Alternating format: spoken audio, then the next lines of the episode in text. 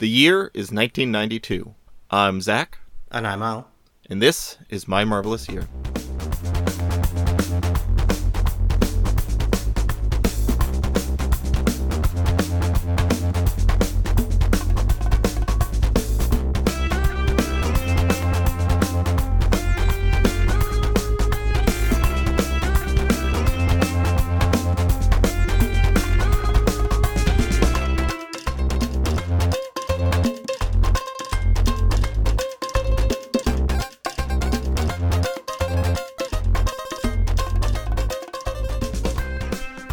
And welcome to My Marvelous Year, the comic book reading club, where we go through the best of Marvel Comics from its origins to today. I'm Zach, the comic book journeyman, and today I am joined by a very special guest, the only guest I've ever had on My Marvelous Year that I lured onto the show with a, a tweet, a honeypot of a tweet.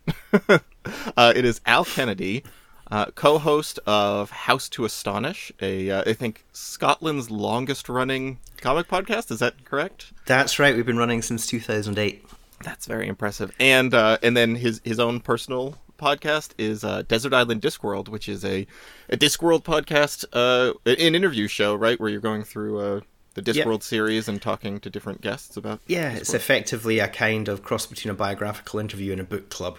It's it's it's very neat. I'm a I'm a very novice Discworld reader. I think I've read about the first four of them, and uh, and I always want to keep digging into it because they're a total delight. Um, can I, I think House to Astonish is probably the biggest crossover with our audience. Do you want to let people know? Yeah, sure. Um, a House that Astonish. Sure, House Astonish is a, uh, as I say, it's a comic book podcast that's been running since 2008, where I, along with my co-host Paul O'Brien, um, who has been doing his own X Men reviews under the, the name of the X Axis literally since the mid 90s on Usenet. Um, we talk about the comics news of the past few weeks. We review a couple of comics, and then at the end, there's a bit of sort of mucking around, really, which is effectively a makeover segment called the Official Handbook of the Official Handbook of the Marvel Universe, where we try to rehabilitate some absolute mort and see how we could uh, revive them for today's readers. So let's see. Um, what's the guy from Avengers 200? You gonna do that guy yet? uh, or is that Oh. one a little too touchy for you? No, I think pe- people barge pole required for Avengers 200 and anything to do with it, really. What's that guy's name? Uh, Marcus Immortus. Yeah. uh, what about uh, let's see, Stiltman? Does he need rehabilitating? Stiltman's too.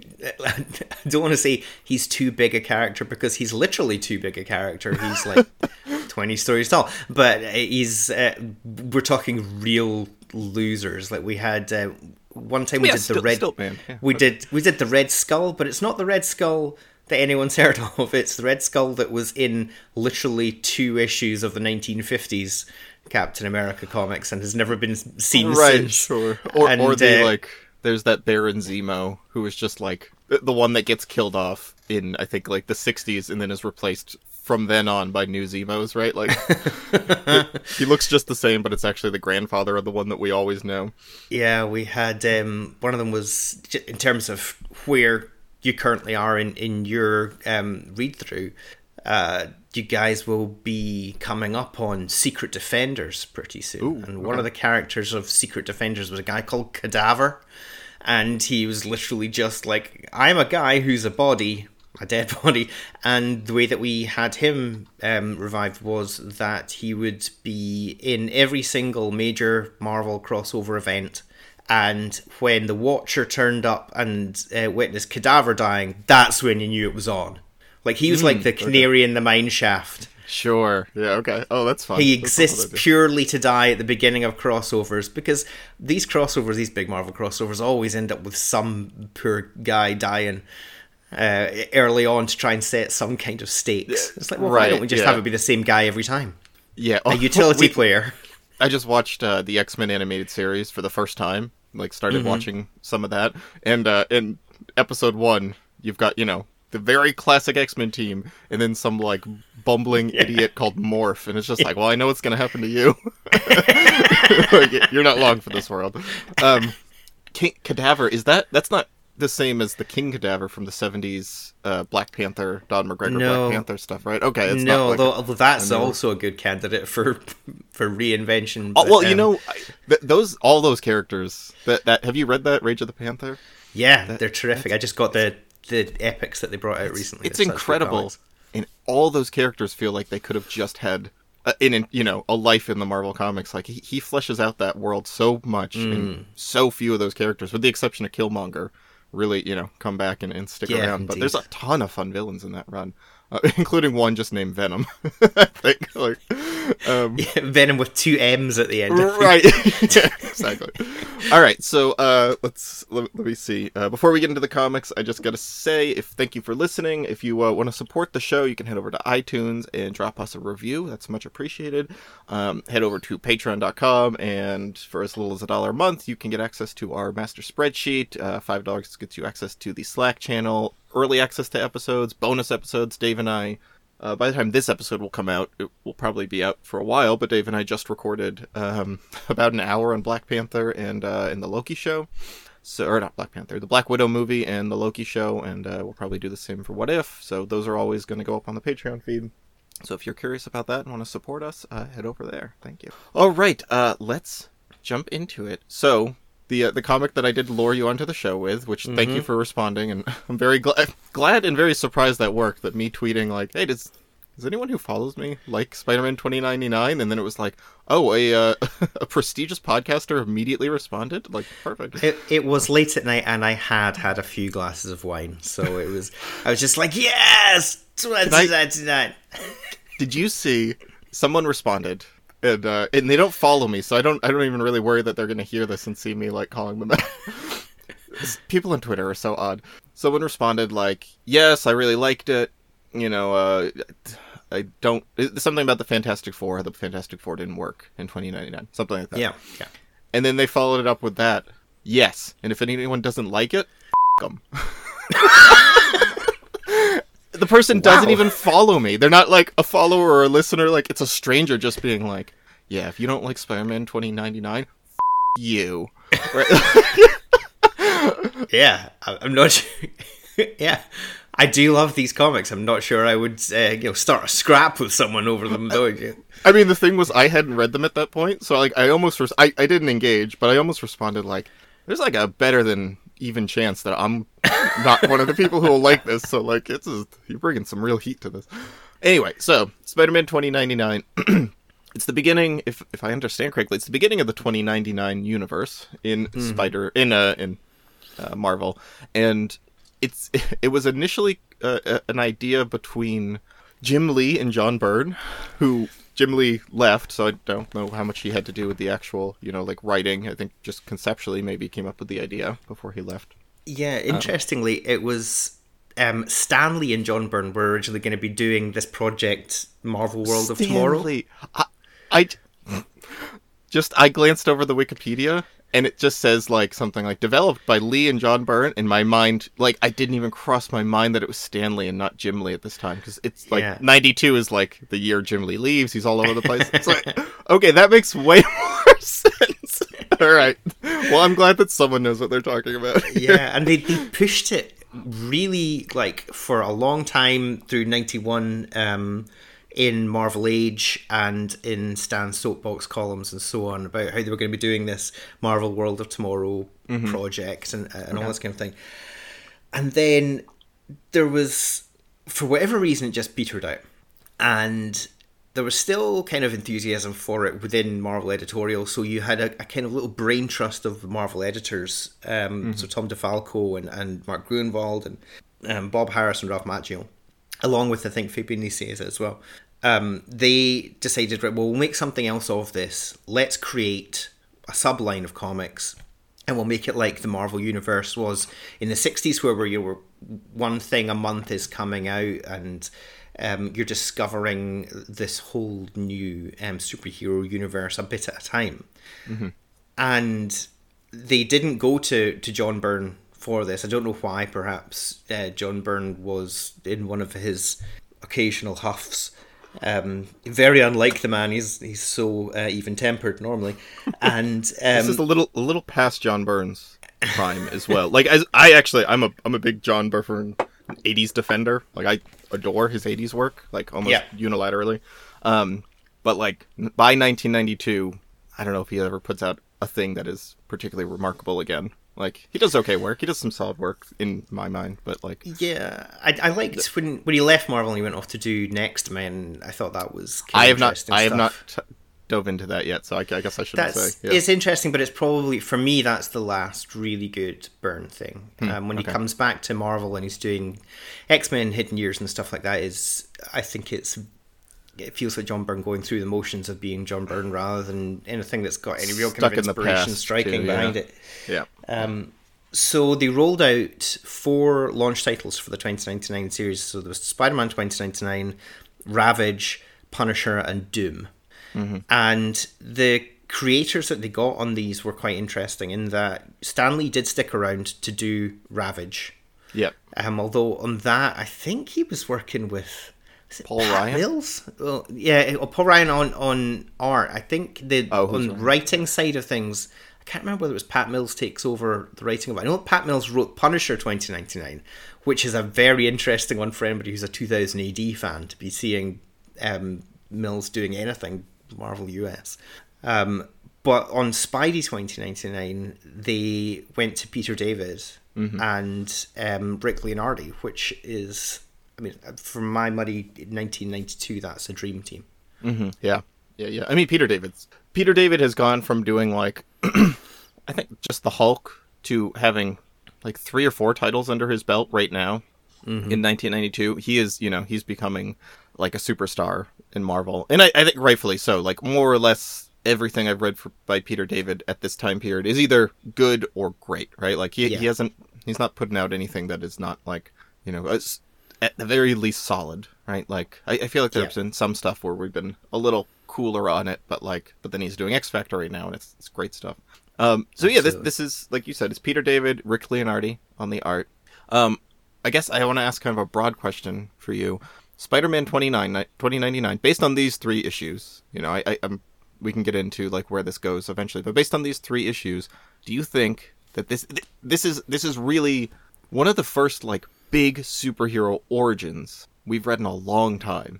You know, hmm. like they are not bringing in like here's a new hero and here's you know an, an entire origin issue or three issues right? Like we're really diving into this origin. It's you know a character's introduced in avengers and then they just kind of slowly integrate into the marvel universe. But like Yep. a character getting this spotlight a new number one a brand new character. Do you think this is successful as an origin to a new brand new character? I think it is because it has to not only set up the character, but it also has to set up the world. Mm-hmm. And so you end up with something which not only introduces the specifics of the character, but also introduces the context in which that character exists. And so you get much more of a um, a grounding in not just what the character does, but also why the character is in this job. What does this involve? Um, what is the character's familial setup? How do they relate to the wider world? Um, a lot of stuff about um, how has uh, how things like uh, how's the police changed, for example? Um, how has um, the the way that corporate interests interact with our world changed or evolved? Um, and because of that, you get a much more um, Uh, I think a much more organic way into the character because you're not just being presented with the character in isolation, you're being presented with the character as part of a wider ecosystem. Mm-hmm. And the fact as well is it's spread out over those three issues. And they That's- don't try and do everything in one issue. That really helps. feels incredibly like modern to me. I, I don't know if we've hmm. ever read anything so far in the Marvel universe that does this. I don't think we've ever read an origin that is like the, at the end of this first issue, you have kind of idea what's going on, but like you're definitely like, well, I don't have the full picture yet, right? Like I don't know. Mm-hmm. This guy's not a superhero, right? Like he just got some powers and they're a little scary, but we don't know. We don't really know anything about them, really. So like to, Yeah. to spread it over three feels a very like forward thinking and like you know it, the a modern decompression of story, right? And letting it breathe and not rushing through it. So that that was really smart to me. Yeah. Uh, for, for me, yeah. So Miguel O'Hara is the Spider-Man here. Um, we can get into his Irish Mexican uh, background and that uh, you know um, that that conceit. But um, I, I I agree. I think this is a really good origin. I think you get a good idea who the character is. I think you get a good idea what the world is. You get a glimpse of his powers, even though like his powers are not fully established here. You get like a decent idea of what's going on, and you know, but like it's still leaving a little mystery, and there's still some discovery for him to like figure them out. Mm-hmm. Um, oh, please. and particularly given that it's um, fed to you a bit at a time through these issues. So, for example, in the first issue, you get this origin, which is, I mean, is very much in tribute to the Fly, and then Oh, I you mean, he literally just is like, yeah. I, I built this uh, genetic manipulation pod based on this old movie by a man named Cronenberg. Like, you know, he he calls it out by name. Yeah. yeah. And um, and in the second issue you get the talons and things like that, and in the third issue you get the kind of organic spinnerets that he's got on his forearms, and and so it's not just all dumped on you in, in one big sequence or anything like that. It, it Yeah. really is just a case of oh wow, and there's another thing. Oh wow, there's another thing, and you're constantly being surprised not just by um, the fact that you know, for example, he has claws which he uses. You know, it, it, he can use them as offensive weapons, which he does down the line in later issues. Um, but also things like the organic web spinners thing, which you know, I mean, it wouldn't be very long, you know, six seven years before giving Spider-Man organic web shooters was a thing of real consternation for people, um, albeit in a movie context rather than in a um, Yeah. A, comic book context. I, I like it. I think it, it's fine. It works well here. I hate the way that they come out of his arms because it's not the normal, like, you know, by his palm. It's the back of his hand. Back of his hand, Right, like it's like Black Widow's stinger kind of thing, but it's like it's just kind of randomly like j- it's weird. It like it's, it makes me feel uncomfortable just thinking about. it. I don't know. I like that he me. doesn't he doesn't use them to swing around. He doesn't. which is great. Yeah, he uses them to like he glides basically with the, Yeah. the light bite fabric, which he gets from the the Thor worshippers um, uh, hang glider thing. Yeah. And- Which great, and great joke of like there's there's a lot of there's there's not a lot. There's a few little ties into the you know like mainline present day Marvel continuity, but it's Mm-hmm. not overwhelming and it's not too much winking and fan service, which is what I like. Like the few things that they do feel like sparse enough that when it happens, you're like, oh, that's fun. Like Thor obviously has died. And Mm. so there's this religion that's cropped up around the like the return of Thor, and you know they're like th- there's a great line where they're like repent, repent, the day of Thor's return is is nigh. He will come to slay all the uh, the frost corporate giants, right? Like, and they're they're these anti-corporate activists, you know, or something. Where like, but they are they're dressed up like Thor and swinging around hammers, and or dressed up like the uh, the Heroes Three. Um, yeah, Yeah, yeah, totally. And then that kind of thing, it starts off as as really as a joke, and it's a kind of very small and incidental thing in in these Mm-hmm. stories, and then in later. In fact, it's not even that long into. I think it's the third issue. well, I think it's about a, a year into the um, the 2099 universe. You get an entire crossover based around the return of the the Asgardian. Oh, okay. All right, The fall of the hammer, it's called, and um, and whether it you know whether it's real or not, or whether it's yeah, and it's Sure. got lots of things going on, um, but it it all serves to flesh out the world. There are Yeah. so many things that you know Miguel O'Hara isn't concerned with the the Asgardian gods or with the the Thor worshippers or anything like that, but they exist in his world, and they're just something which crosses his path, and he has to deal with them in, in this sort of everyday context, um, which I think is really terrific. I yeah, I agree, and I agree that this whole world feels feels very like you feel like you understand how this works, which is something that Marvel has a really hard time with a lot of the times when they're doing dystopian futures or alternate universes or just other planets that they go to where like here's a war between two alien species and I'm like I have no idea like what the the feel of this place is. You know, like I don't get the Yeah. culture, I don't get the you know what people are like, I don't understand the po- political, you know, like the politics on the ground and like I mean it's it's not complicated here, but you get a you get a good idea, you know. It, it's it's a what um Neal Stephenson's very- Snow Crash, right? It's a little like Yeah, corporations a- run everything. very Snow Crash, quite a Blade Runner kind of Mm-hmm. thing as well. But it's, I suppose that it was still a time when um, you know the, the whole cyberpunk ethos was still very big. The whole kind of mirror shades movement was still big around this point. but maybe not Um, like in the mainstream. You know, I think it's fun to see this like in a very you know mainstream Marvel putting this out as opposed to a small subset of sci-fi novels. Yeah, yeah, Yeah, so I, I think all that that works really well. Um, yeah, the, the corporation thing, and it, you know, it's it's it's good because it's you know based in reality, right? Like it's not you know this totally far fetched, totally detached sci-fi conceit, right? It feels like oh, it's you know two degrees notched up from what we currently have. Yeah. Uh, it, you know, to the point where Alchemax sets a bounty hunter loose on Miguel O'Hara to try to find this new, you know, genetic uh, monster that has escaped their lab, and the bounty hunter is just killing people in public, and you, you get the feeling like is not worried whatsoever about the police, right? Like he just casually kills the uh, the Balder lookalike, and and it is just because the guy's annoying him, right? Like there's Yeah. no there's no justification or anything, but he just kills him in the middle of like a town square, and just that makes you feel like oh these the corporations don't worry about you know the- yeah. I, I, being I love the the, law, fact that yeah. when when Venture kills the Balder um, Mm-hmm. cosplayer guy, um, the the rest of the Thor worshippers are like, Balder has died. yeah right yeah. Ragnarok has begun. that's a it's a good joke yeah. Um but it's also a good moment of like oh these are real people. They're not just goofs too right? Like he, he Yeah. threads that needle there really well. And miguel o'hara let, us talk about him as a character. I, I think he's a really interesting you know like revamp of peter parker in that he's a real jerk right he's he's the opposite of Peter, really, isn't it? Like when Peter is Peter has to put the mask on to give himself the confidence to talk. Mm-hmm. Miguel does not shut up at any point, He's- and it's when he puts the mask on that's when he shuts up. I mean, he says some stuff to like his bosses that are is incredibly rude and like offensive. Like at, at one point, his boss is just like, "Do you know what my late father would say if he was alive today?" And he's like, "Help! Help! I'm in a coffin!" Like, like God, that like anyone would punch this guy. So, but the thing is.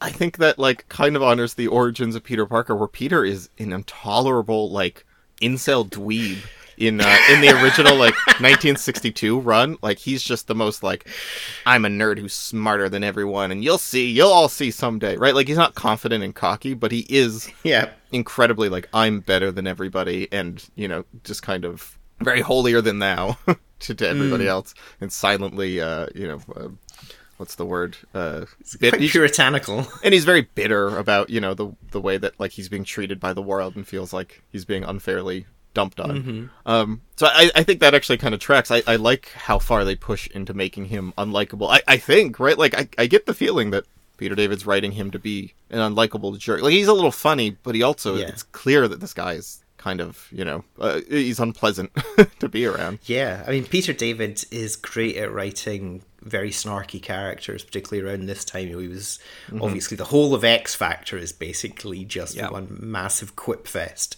Yep. and then you get that in particularly in, in various of the, the pantheon characters over in Hulk. Um, when he was doing his Star Trek New Frontier books, it's all very much the same as well. Lots of just gag, gag, gag, gag, gag every minute, and to have Miguel O'Hara be somebody who just can't he can't just say something straightforward. He has to make a joke out of it. Like it feels like it's a defense mechanism for him, and you know, you, much later on, you, you find out a lot more about his family background and his upbringing and why he might have turned out like this. But um, in this context, you do have to wonder why he just hasn't been fired. Like yeah, well, I mean, you know, by now. he's he's so cocky and confident that he's irreplaceable that he can just like you know make fun of the CEO's dead dad, right? Like, so just go to those those extremes. So Yeah, like the Tyler Tyler Stone, right? This terrifying boss Yeah. man of Alchemax turns up, and first thing Miguel says to him is, "Not long enough, no see." Right. Yeah. Well, you know what? The I, I I mean I like how this plays out a lot, which is that Tyler Stone he's smarter than Miguel, right? And like hmm. he he is not just taking it on the chin. Like he is, you know, he he's got what what is it like hot temper versus cool temper, right? Like Miguel's definitely hot tempered here. Tyler Stone has got that cool temper, and he just waits for his moment, and when Miguel is just like, you know, I'm out of here. I'm no use to anymore. You used to you anymore. Tyler's like, oh yeah, here, have a drink, and then it's just like, haha, I hooked you on space weed, right? Like, Yeah. you, it's, it's bonded to your genes, and uh, from now on, you will be addicted to this, you know, the our, our new future drug that only our company sells, which is great. Like, it's it's a really harsh, mean thing, you know, like. It's a it's a mean plot line for the comic to write. Like it's a very intense situation to put the character in, and uh, and I think it really works as establishing Tyler Stone as like smarter and more ruthless than than Miguel. Yeah, and properly like a, a bad baddie as well. You know, he Yeah. would do very underhanded, sly things like this. Yeah. Um. And, and then so it goes. You know, Miguel tries to cure himself of the the. The drug addiction using his little genetic manipulator pod, and then a bitter coworker that he's been, you know, like uh, making fun of for a while, puts in Peter Parker's DNA sequence, which I love that that touch, like using the actual like genetic you know information from Peter Parker, um, and you know inserts it on into Miguel, which causes him to. It, it's interesting that he's like he becomes a Spider-Man, but not like the Spider-Man. Like his powers are a little messed up. Like he gets these fangs, he mm-hmm. gets these claws. You know, the the web is organic. He's you know. Mm-hmm. I don't even know if he has spider sense. Yeah. And then his costume is like his. It, it's a Day of the Dead costume that he had had made, which we can talk about his costume for a second. Great costume. Love this design. Like One of my all-time favorite Marvel costumes is the Spidey, the original Spidey 2099. They did redesign it recently, um, in about well, I say recently, like 2015, um, and it was Kris Anka, who I love and I think is a terrific designer, but I really don't think that the the redesigned Spidey 2099 costume works at all. I think this version, Ooh, the, I I'm looking at it now. I actually quite like the new oh, one, the but white one, ugh. ooh, with the pink. I, I I like that. Not a uh, fan. that Nimrod color scheme of like the the white and pink and black a little bit, but like I, I do love. I, I think I, I like this one quite a bit too. So it is kind of a Yeah. bummer to move on from this one. It, and also, it's just it's very impressive to be able to do a Spider-Man costume that does not feel like it's just the original Spider-Man costume with you know a tweak here or there. Some Like, it, tweaks, it feels yeah. totally like its own thing while still honoring the original, which is like I, I think the the motto for this entire comic, right? Like uh, honors Mm-hmm. the original while still being very much its own thing. Like he has a he has a cape here, right? Like he's got a cape made out of webs. That's so fun, and it, it uses it to to hover, um, you know, to glide. That that's it's a great idea. Yeah, I love that he takes that. Well, it's not that he takes it in in continuity or in the comic, but it's something that is has been seen before with Spider Woman.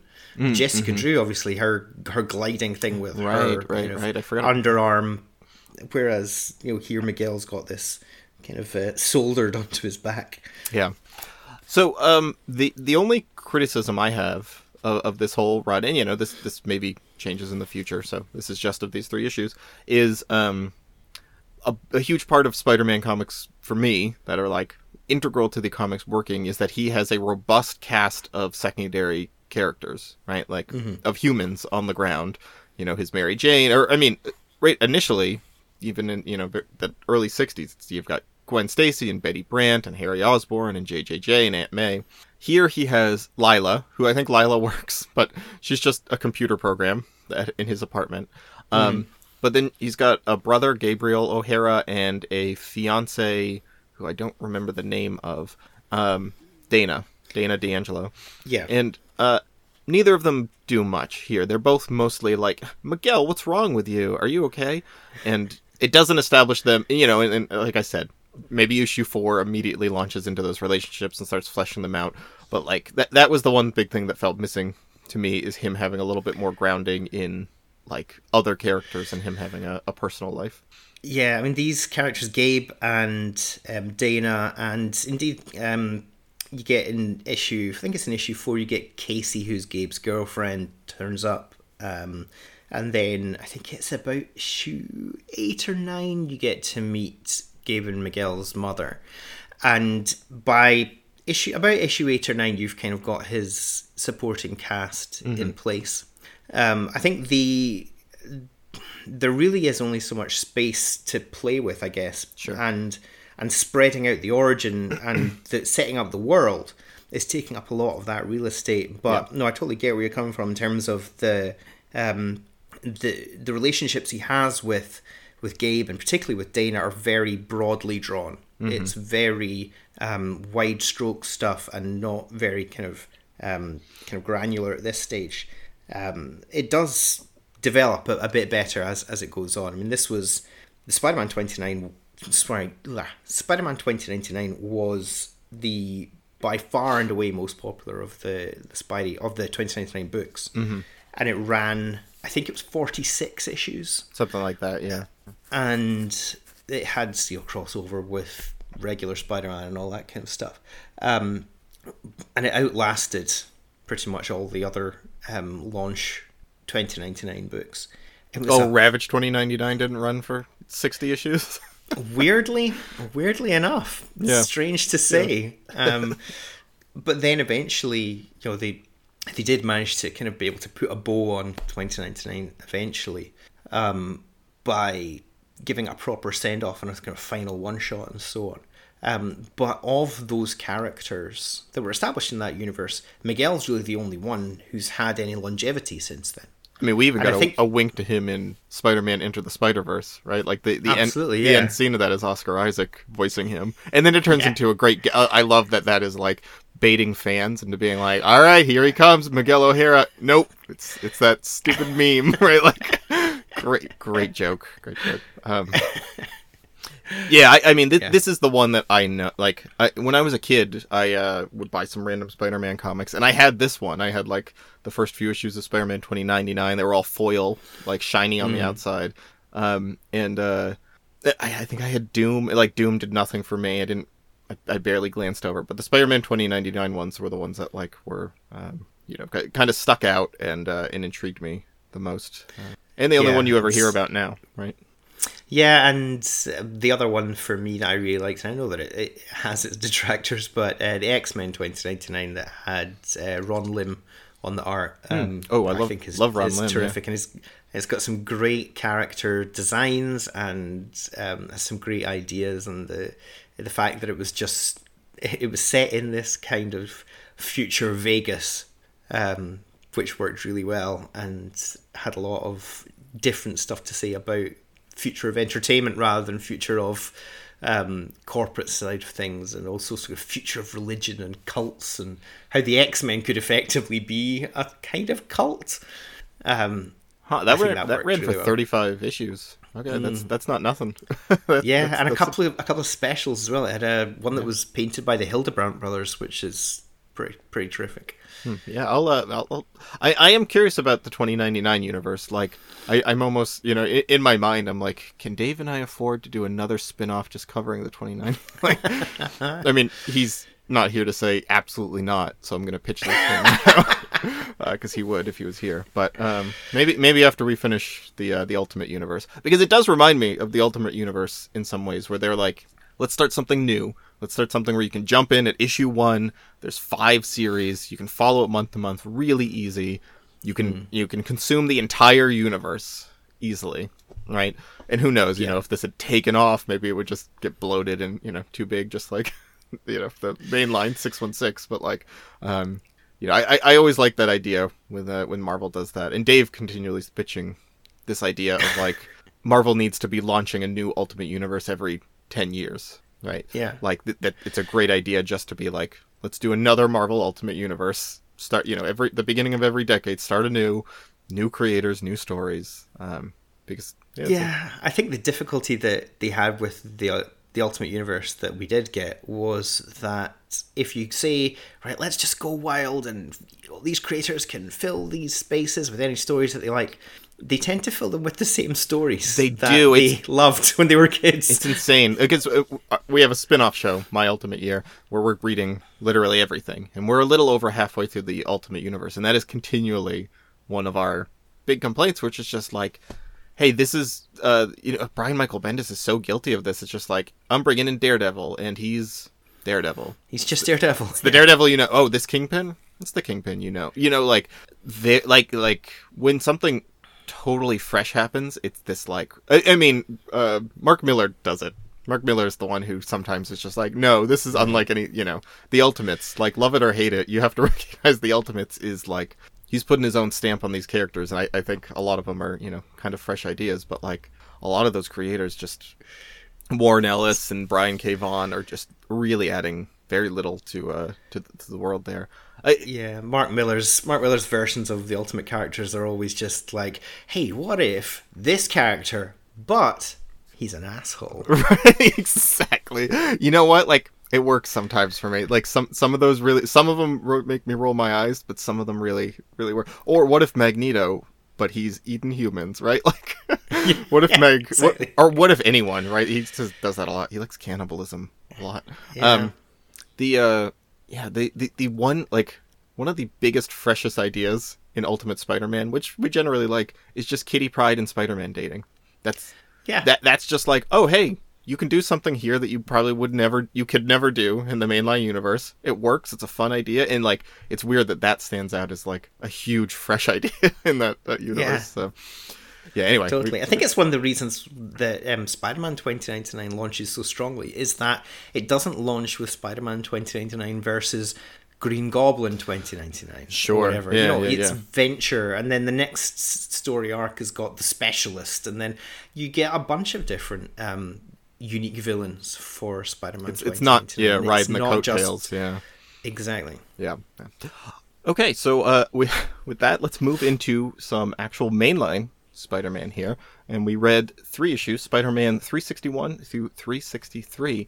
This is the introduction, the proper introduction. We've had a couple little hints. The proper introduction of Carnage, uh, Cletus Kasady, and we've seen we've seen that Eddie Brock left a little of his symbiote, which here was they explained is the symbiote asexually reproducing and just dropping off a baby, um, like leaving it in a prison cell for this serial killer to find. Right. So the the conceit here is like instead of Eddie Brock, who, who is a little insane here, especially here, like Eddie Brock is um, his motives are really hard to parse. Um, what if it is you know someone who's genuinely like a sociopath who a thrill killer serial killer right um Yeah. and uh so written by david Michelinie and mark bagley Yeah. um and i I- don't have a strong connection to carnage i'm not a big carnage guy i'm not even really that big of a venom guy unless you know depending on the story like i think he looks cool but like that kind of looking cool thing is enough for some people. I, I think just his whole vibe is enough for people. It's not like it doesn't really draw me in too much. Um, Carnage is doubly so that because Carnage is just like you know, like I, I I think the draw of Carnage is just like someone so totally unhinged and powerful. Right, it, it is a little fresh for Spider-Man to be fighting somebody who is just like, I'm not planning on amassing money or power. Like I'm just killing children arbitrarily for fun, right? And seeing Peter Parker butt up against that. Um, what, what, what about you? Are you what, what do you think about Carnage, kind of as a an idea? he well he debuted when i was uh gosh i would have been 12 and there was a comic here in the uk called the exploits of spider-man which is such a, a britishy way of it's Yeah. the exploits of spider-man It's very good. like some old timey newsreel or something like that.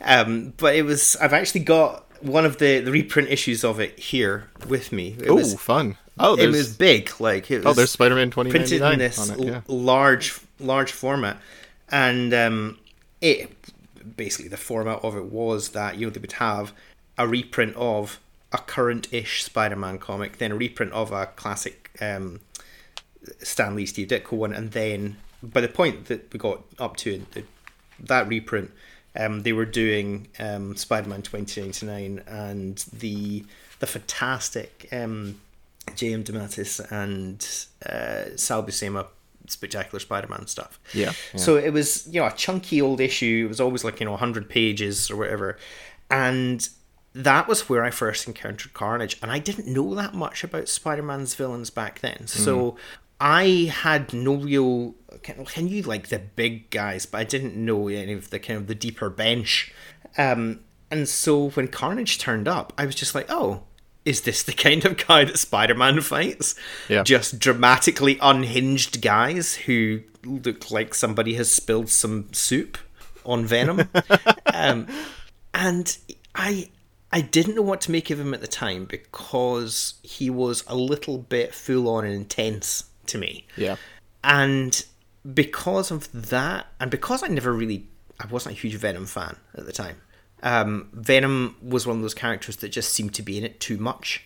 Yeah. And I know that it was because he was popular, but just like he used to show up in everything. Well, you know, at, at this Um, point, not yet.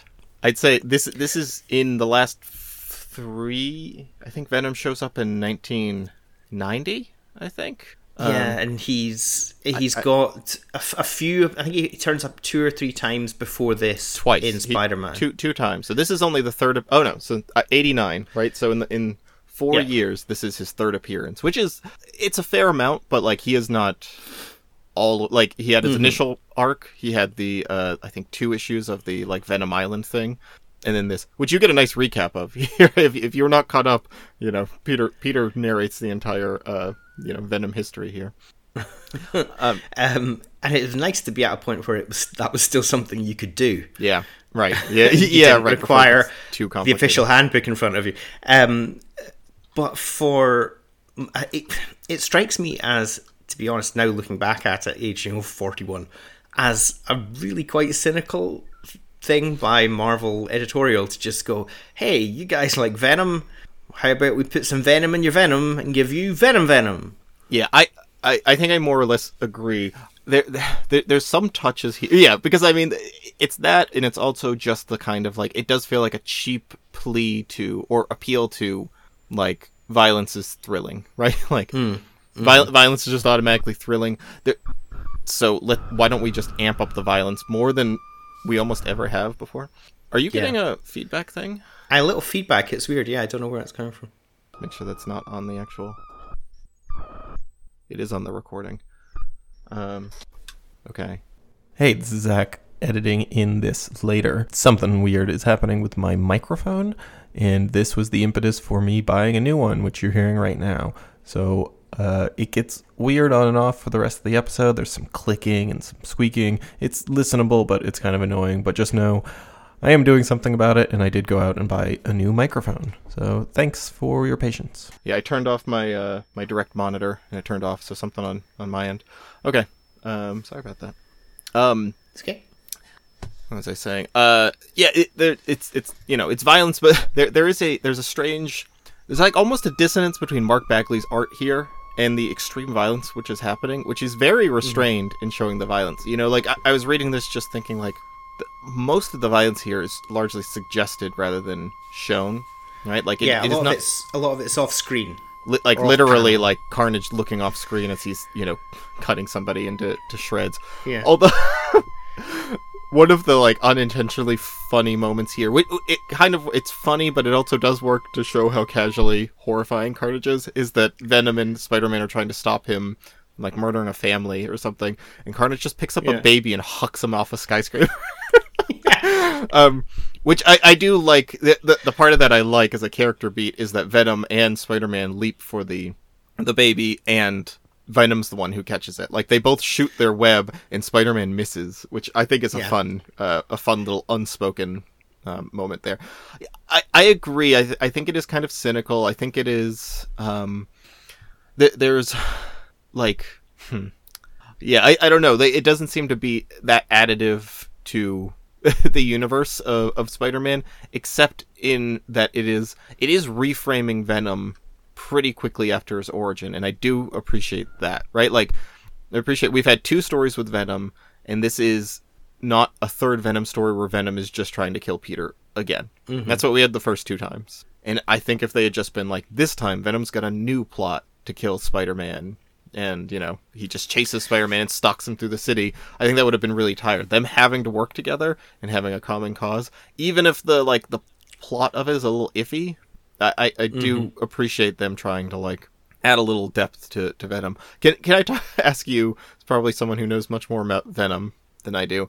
I know venom kicks in on his own solo series what pretty pretty soon right? Like Yeah, uh, it's it's not long after this because and the only reason I know that is because they've been doing Venom Epic collections recently, and the one which cuts off just before this story, uh, will have Venom Lethal Protector in it. Which is that that's only like six his- six issues, Yes, right? it's six issue. It's his first mini, but then he basically gets a rolling series oh, of mini series. Like mini after mini after mini all Um, mini the way after from- mini. Like literally, there are about twenty of them, and um, it rolls right up to the last one. I think is called Venom Finale. Okay, so do you, my my big thing? This is you know I, I've read Donny Cates Venom. Uh, Hmm. That's more or less it for me reading Venom. Besides what we've read so far, something surprising to me here is that like knowing Venom is going to become a little bit more of an anti-hero and not just a villain. He's killed a lot of random people uh, so far. Yeah. like he kills a, a boy cop in his first appearance. There's this like very young looking policeman that he just murders for no reason, um, or so that he doesn't arrest him. And then Yeah, his motivations for hating Spider-Man never mm. feel real to me, or feel like it, it feels like they're just really trying to make you believe in these motivations of Venom being like, what is it, Peter Parker like Spider-Man stopped a villain or or like unmasked a villain and Eddie Brock had like messed up a news story and Peter Parker like or Spider-Man stopping a villain showed that Eddie Brock's reporting was wrong like he didn't check his sources and somehow that's Spider-Man's fault and he's still furious about you know like it, it's it's really flimsy and it's just like so many degrees separated from you know Spider-Man being responsible. Definitely. Do they get I think what do they ever try to square I that think what circle? that gets, yeah, well, I think that gets filtered through is the fact that the symbiote is uh, effectively, and this is weirdly the thing that has um, mirrored this best or shown this best is actually the, I think the Tom Hardy movie um, is that the symbiote basically was in love with Peter Parker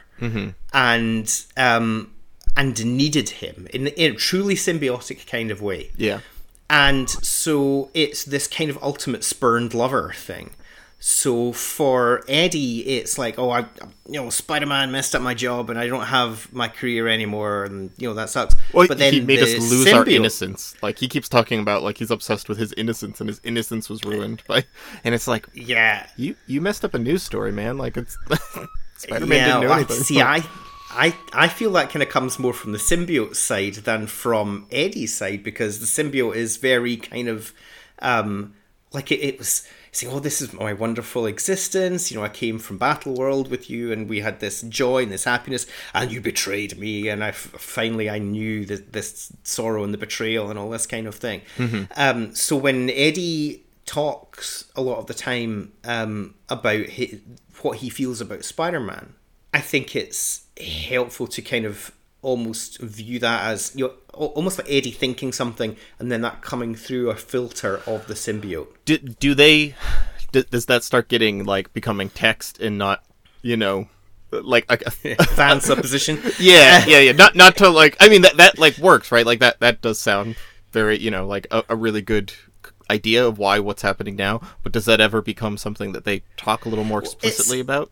It's kind of I guess it's kind of at the at the end of the the Venom Island thing just before this. It's sort of how he beats Venom in that he says, "Fine, I'll I'll take you back," and the symbiote tries to leave Eddie to go back to Peter, and Yeah, right, Um, right, right. and because of that, you know that that's how he's able to, to defeat him. But um, the the ins and outs of the difficulty with Venom's 1990s stuff and uh, all these kind of solo minis is that most of them are pretty bad, Okay. and they're they suffer from the the real kind of um, we need to have hundred books per month on the stands, and we're looking at quarterly spreadsheets, and we need to be bumping it up and up and up. And there just aren't that many people working in the you know, the US Big Two comic world in 1992, 3, 4, who can produce you know 100 good comic books a month. I mean, there there are. I'm, I'm looking at this list. Four Venom miniseries in 1993 alone. Yeah, Like, yeah. and Nocenti wrote one. I'm a little interested in that um, because I'm a I'm a big Nocenti fan. But like, besides that, I mean, D- David Michelinie does one, right? He does the the Lethal Protector with Bagley and Ron Lim, and Yeah. then and then it's like a lot of Carl Potts, and then eventually Larry Hama does all of them. Larry Hama enjoys himself a lot, and that is the best thing I can say about those minis. Yeah. Larry Hama is having a great time and he's getting paid, and All right. Well, and he deserves that. um, okay, so let, let- we can get back to Carnage uh, a little bit. I, I, I think, yeah, I, I agree. Like it, the the character, just like a serial killer, he's he kills people.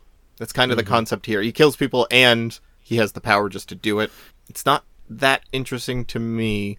Like I, I, I guess you know, kind of conceptually, it is interesting to see how Peter reacts to that, but like they don't dive into that too much. Like mm-hmm. I would be into it a little more if it was like this you know peter psychologically dealing with like i fundamentally kind of doing a no country for old men idea of just mm-hmm. like i don't know what i'm looking at right like i my brain cannot fathom another like e- evil like this like human beings acting like this and you know not working by any system that i understand i cannot you know like i truly don't understand that like that would have been a little interesting. It, it's kind of there in concept but it doesn't go too much into it. Um so yeah, the, the best I can take away from this is like I, I kind of like the idea of Venom and Peter being forced to work together. Mark Bagley's art is uh again I I as usual I love the way he draws Spider-Man. Like he draws a very clean Spider-Man, and a very clean Venom. Except his Spider-Man costume has nose holes. There's these small little nostrils between the eyes. I just noticed like halfway through this, and I was like, "What do you?" I hated that. That's very weird. so he does. Me. not spotted that before, but yeah. Um, yeah, it's it's in every panel, and it's cra- they're just yeah, it's really strange. what I don't get about Sp- Spider-Man specifically in this story Yeah. Is, you know, he, just after Carnage has been doing one of his many recreational slaughters, Yeah. he's Spidey's swinging around. He's saying spines torn from bodies, head spun 360 degrees, limbs rearranged. At the sight of each atrocity, a message written in blood signed by someone called Carnage. Sorry. he said, "This is gonna." that message written in blood, Carnage escapes once and just writes "Carnage rules" on the wall, which is. But in his, it, it's weird. It's a, it, there's a mix of it being silly, but also scary because he's like, there's no one around that he would have used blood, so he used his own blood. Like he figures out that he wrote that in his own blood, which is a chilling detail. That's that's a good detail. Yeah. Okay, yeah, I'm sorry. Please. But when, and he's saying, you know, police don't know if it's a cult or some lunatic. A few surviving witnesses have babbled on it's some kind of monster. Uh, it makes me think the culprit could be something f- far worse than a cult or a madman. It could be someone I know. And it's like, at what point are you planning on getting involved, Peter? Because this is the twelfth victim, Yeah. apparently. Yeah. And you know, well, come on, I, I- I guess daylight's like- burning. with, with with Carnage, it does feel like that could have just been his evening, right? This this Oh, might yeah, not have been weeks weeks and weeks. Like he is, he's regularly just being like, "Here's a family of five, and I killed them, and then I immediately moved on to you know, yeah, Yeah. yeah. I- I mean, the thing is, it's it's all just a little. It- It's weirdly understated, but then the actual like what is happening is a little too much. You know, it's strange. Yeah. one of one of the funnier details, and I, I usually I don't know, don't uh, pick you know like pick pick nits like this, but like um the very end of this, you know, they they fight Venom and Carnage at a concert, and he uses the stereo to like blast the symbiote off of both of them, and then Venom attacks. Venom's a little more powerful. He is surviving, and he attacks Spider-Man, and then the Fantastic Four come in with like Reed Richards' sound gun and Johnny Storm's fire, and Reed Richards is like, thanks for you know putting up the the signal that we should come and save you. I, you were right that we shouldn't have come earlier because he would have hurt more people if we had sh- like this really weird like we were waiting in the wings watching you know Venom like threaten or Carnage threaten Yeah. J Jonah Jameson and uh good thing we didn't come in before now. We're not like we're not capable of dealing with something like this. Like it's very strange. Because. Spider-Man, Spider-Man and Venom literally leave and come back Yeah. to the concert. Yeah. It's like, wait, were the FF there the Right. whole time? And they watched you leave, and they've just gone, wait, I'm sure he has a plan. He'll be back. It's it's very strange that the Fantastic Four would be like, we better leave this to Spider Man. He's the expert here, right? Like we cannot. You know, I- I mean, the thing is like. You could just not put them here, right? That, that's the that's the point. Is like if you really wanted this to end, you know, end this some other way, except for them coming in, and then you have to have some flimsy excuse for them to not have been here the whole time. Yeah. Yeah, it's very very strange. it's hilarious. Anyway, um, yeah. So uh, it's it's Carnage. It's fine. I'm I'm not particularly excited about like I. While I didn't hate this and I didn't like hate Carnage here, I do know that Carnage just kind of as a concept is not something that like I'm gonna be thrilled about moving forward. Like I read when the Donny Cates uh, Venom run had its first event. Was it Ultimate Carnage, something like that? Absolute Carnage. Absolute carnage. Yeah. Yeah, like I just you know that that stuff. It, it's just a little too. It's, yeah, it's a little too big, and it's a little too like, hey, you like serial killers, right? Like you you just want to see you know like ultra violence. Uh, In a in a Donny Cates comic, surely not. yeah, right. Well, I don't know. He he sometimes can do that, you know, very extra, you know, heavy metal thing. Well, you know, like Well, but then yeah, yeah, Here's a normal superhero comic, but I put spikes on it. yeah, yeah. I don't I don't mind sometimes. Speaking of spikes on it, good segue. Wolverine Inner Fury. Yeah. He's got a lot of spikes in them. Have you read this before? I I had not read it before. The first time I ever read it was yesterday. Okay, all right. Um, and so I I had heard of it, but only in passing in a kind of a you know you see it listed in contents of trade collections or whatever. Um, so I didn't know anything about it. I didn't know the creative team behind it. I didn't know that it was DG Chichester, who I love his Daredevil work. Okay, I was I was gonna ask because I've been like the biggest fan of Ann Nocenti's Daredevil work, and then it just ended, and I was like, who takes over Daredevil? And I'm like, a guy named DG Chichester, and he's doing it for seven years. Like he's on this run for a while. Like I've never heard of this one time. So you, you've read it, you like it? I do like it. but I mean, Okay. I it's it's very. It doesn't hit the heights of Anna Nocenti's Daredevil run, but then very little does. Sure, right. Um, he doesn't do a ton else at Marvel, as far as I can remember. I'm, but, I'm looking through. it's like you know he he does a a three issue Punisher Cap story here. He does uh, an, uh, you know an annual here. He has he has actually this year he did something called Terror Inc. that had 13 issues. Yeah. Oh yes, yeah. Terror Inc. is yeah. Terror Ooh, Inc. is crazy because 1991, two issues of a comic called Hellraiser Nightbreed Jihad. All right, no thank you. yeah, yeah. Uh, the uh, Terror Inc. is a really good concept. Terror is basically a, a mob killer with a kind of poetic soul who um, replaces his body parts with um, body parts of people who he kills, and it's effectively a horror concept in stuck into the Marvel universe. And the character largely disappeared for ages, and then he showed up in Robert Kirkman's Marvel Team Up. Um, and then there was a uh, a limited series which I think David Lapham wrote for Marvel Max in about twenty, I want to say about twenty thirteen, something like that. And um, it's a concept that is very difficult to make work without it being very very silly. Sure. And Well, the I- way I mean, he's- Chichester, I'm well, the way that he resolves that is just to lean into the silliness of it. It's Yeah, just like it's difficult to do this without being silly, so let's be a little silly with it. I'm saying an eternal entity that absorbs the talents of others through their dismembered limbs. So I mean, it, it's just Mega Man, right? like he's just walking around defeating his foes and like sucking up their powers. So yeah, it, it does. That, I mean, that sounds fun though. Like that, that does sound like a fun It- it is it is enjoyable. It's that's part of the kind of um, the area of Marvel in the nineties that was my absolute favorite bit of Marvel. I was never a big like Spider Man, Avengers, X Men kind of guy. Like I, to to an extent, but my real first love is you know Terror Inc., Silver Sable, Dark Hawk, Sleepwalker. Okay, so if you were Night Watch.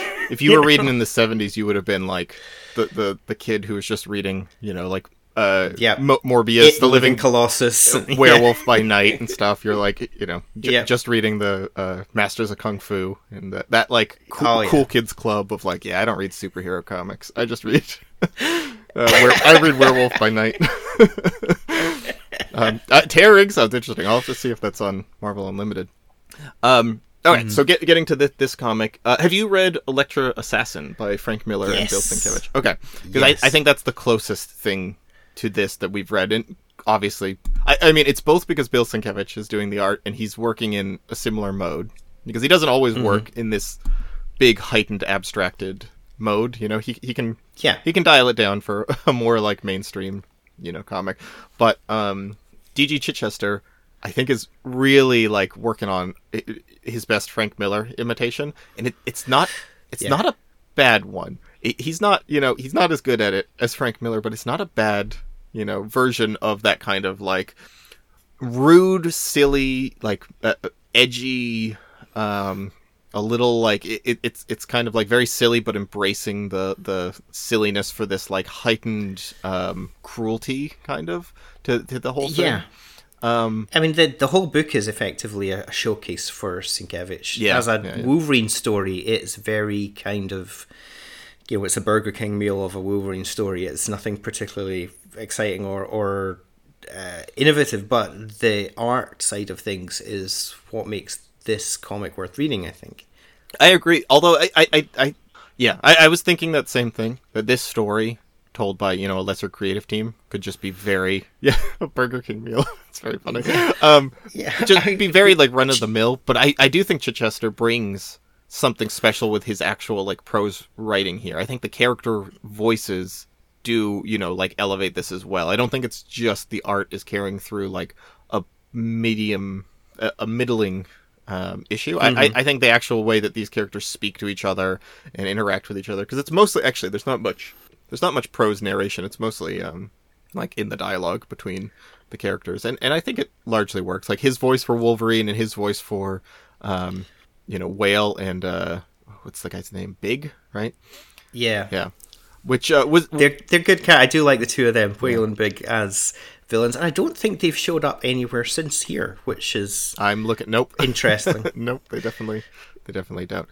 Um, yeah, it, it's it, it's got that Sienkiewicz thing where you you're being carried along by the art. It, it's a little confusing at times, like j- just mm-hmm. because the art kind of leaves. You know, it, it, Elektra Assassin is that example of like you're just kind of along for the ride, and you have to trust that you're gonna piece it together as you go because the art is like not necessarily gonna help you out that much Yeah. even if it is like one of the most engaging pieces of comic art you've ever seen like you know for a long time i was like this guy big i'm like this is the whale right? He just escaped? And because they look similar. They're both these very small guys with these huge noses. And Yeah. and so like in the opening scene the whale which is like a scientist that's working for hydra making nanotechnology um escapes his uh like escapes his mobile lab here.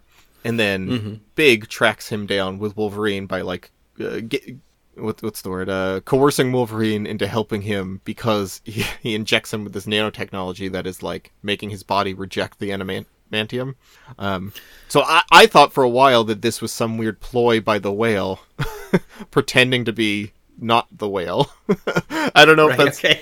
because I mean, it's mostly just the design. I'm looking at two pictures of them right now, and it's like, yeah, Big looks like if the whale put on a trench coat and a hat and a wig.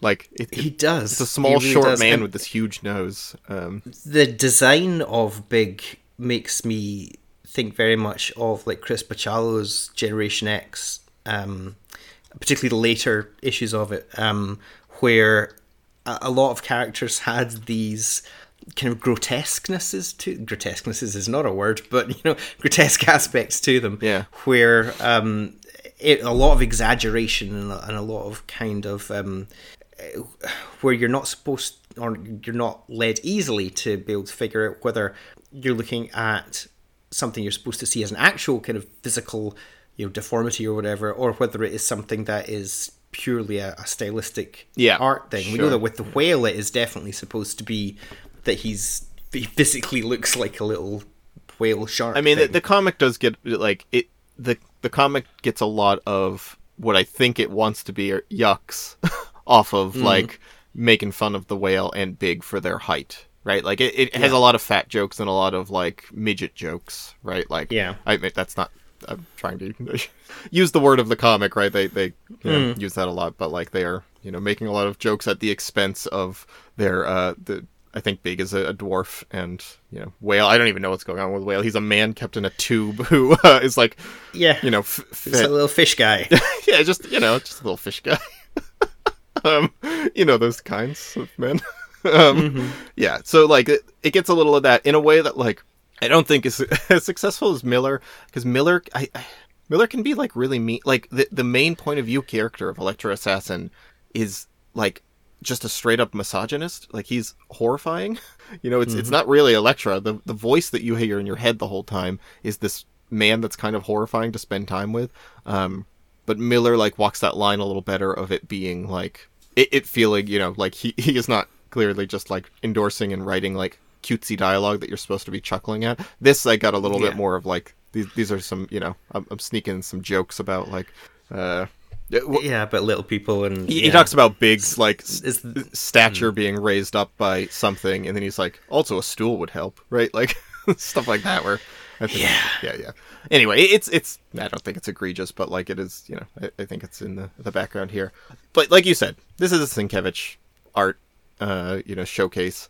And uh, it's incredible. I, I love his work. I, I miss it when we're not seeing it. it. It's too bad that I, I don't know how much longer he's gonna like really be working in this mode and getting to write like big stuff. Because when I look at like what he's doing in Marvel, um, at least at Marvel, I look at what he's doing in Marvel in the future. Like he's doing a handful of stuff, but it's a lot of inking, right? Like he just gets to ink stuff, Yeah. and it's like he's a good inker, right? But it's like that's like getting you know it's like Jack Kirby writing, you know? It's kind of just like yeah, but like you know get him back on pencils, right? like this is, this is what you know like his writing can do some interesting stuff, but like what it, what we really want to see is the you know the pencil work. That's what he excels at. Yeah, I think Sienkiewicz now does a lot of kind of fine art illustration stuff and magazine stuff and Yeah. so on. So I presume that's where the money is more than um, with you know doing a lot of uh, comic stuff. And I don't know whether it's the case that the, a lot of um, comics has kind of moved not moved past him because that makes it sound like he's not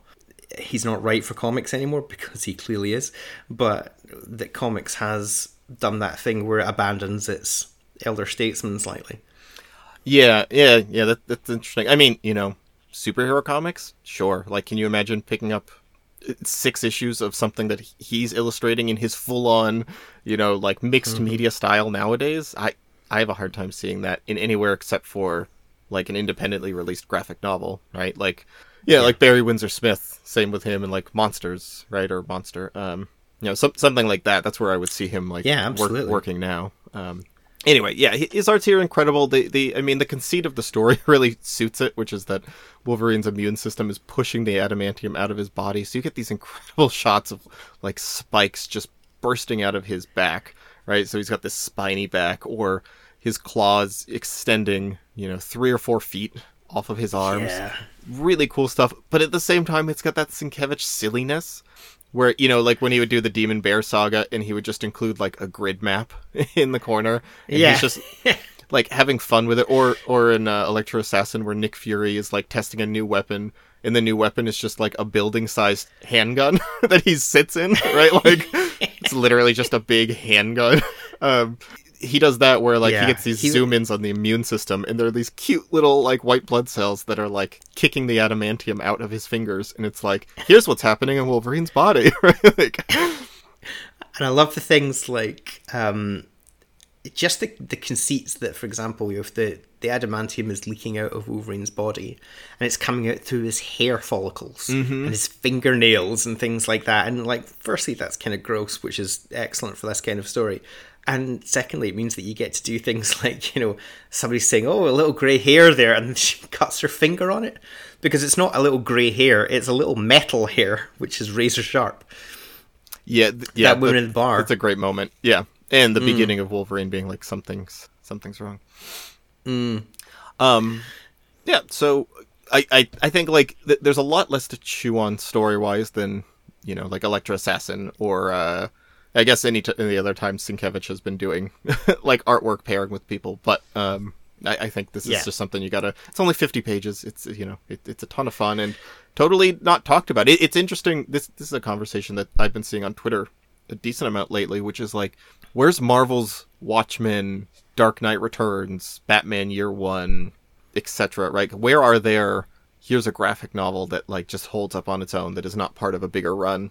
There's not a ton of examples, and like a lot of them are Bill Sienkiewicz. Weirdly enough, it's like Elektra Assassin. Yeah, for sure. That's that's like one of the only ones that I'd be like, yeah, just hand that to somebody.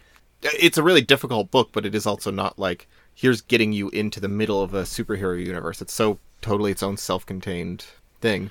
Um, I'd say, I'd say this as well. Like this is a really cool like single issue, you know, graphic novel more than a you know ongoing part of a, a larger thing. Yeah, and it doesn't tie into anything else. You don't need to have any background in really anything to do with Wolverine or or Nick Fury or any of the other characters who appear in this to be reading this comic. You know, you, you literally could just come in and go, "Oh, I vaguely know who Wolverine is," and you would get something which stands completely on its own. Yep, I uh, yeah, totally agree. I think this is uh this is well worth well worth the time. Um, you know, even if you are just checking it out for the the very cool art. I am curious. I, I was looking up DG Chichester's work moving forward, and he does a lot of like uh he does a lot of he has an Elektra miniseries. He does all these like Daredevil arcs with um some really interesting artists. So like I. I'm gonna try to. uh, Dave, you know, Dave is like constantly reworking the list as we move forward, and I don't think he has any of that runs Daredevil in there.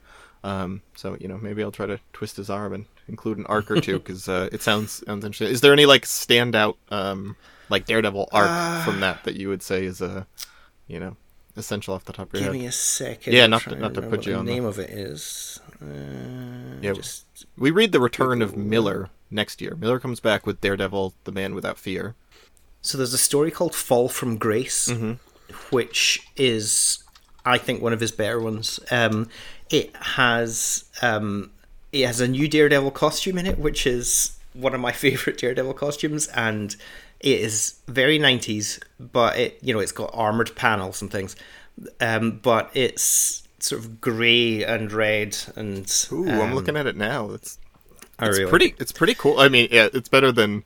No, that that's a that's a neat costume. You know, as opposed to like Thor, who comes up in it. You know, Thor's new costume is very '90s in all the worst ways. This is this seems like still like an interesting design, and these covers for that arc. All right, I'll uh, I'll check that out and see if maybe I can.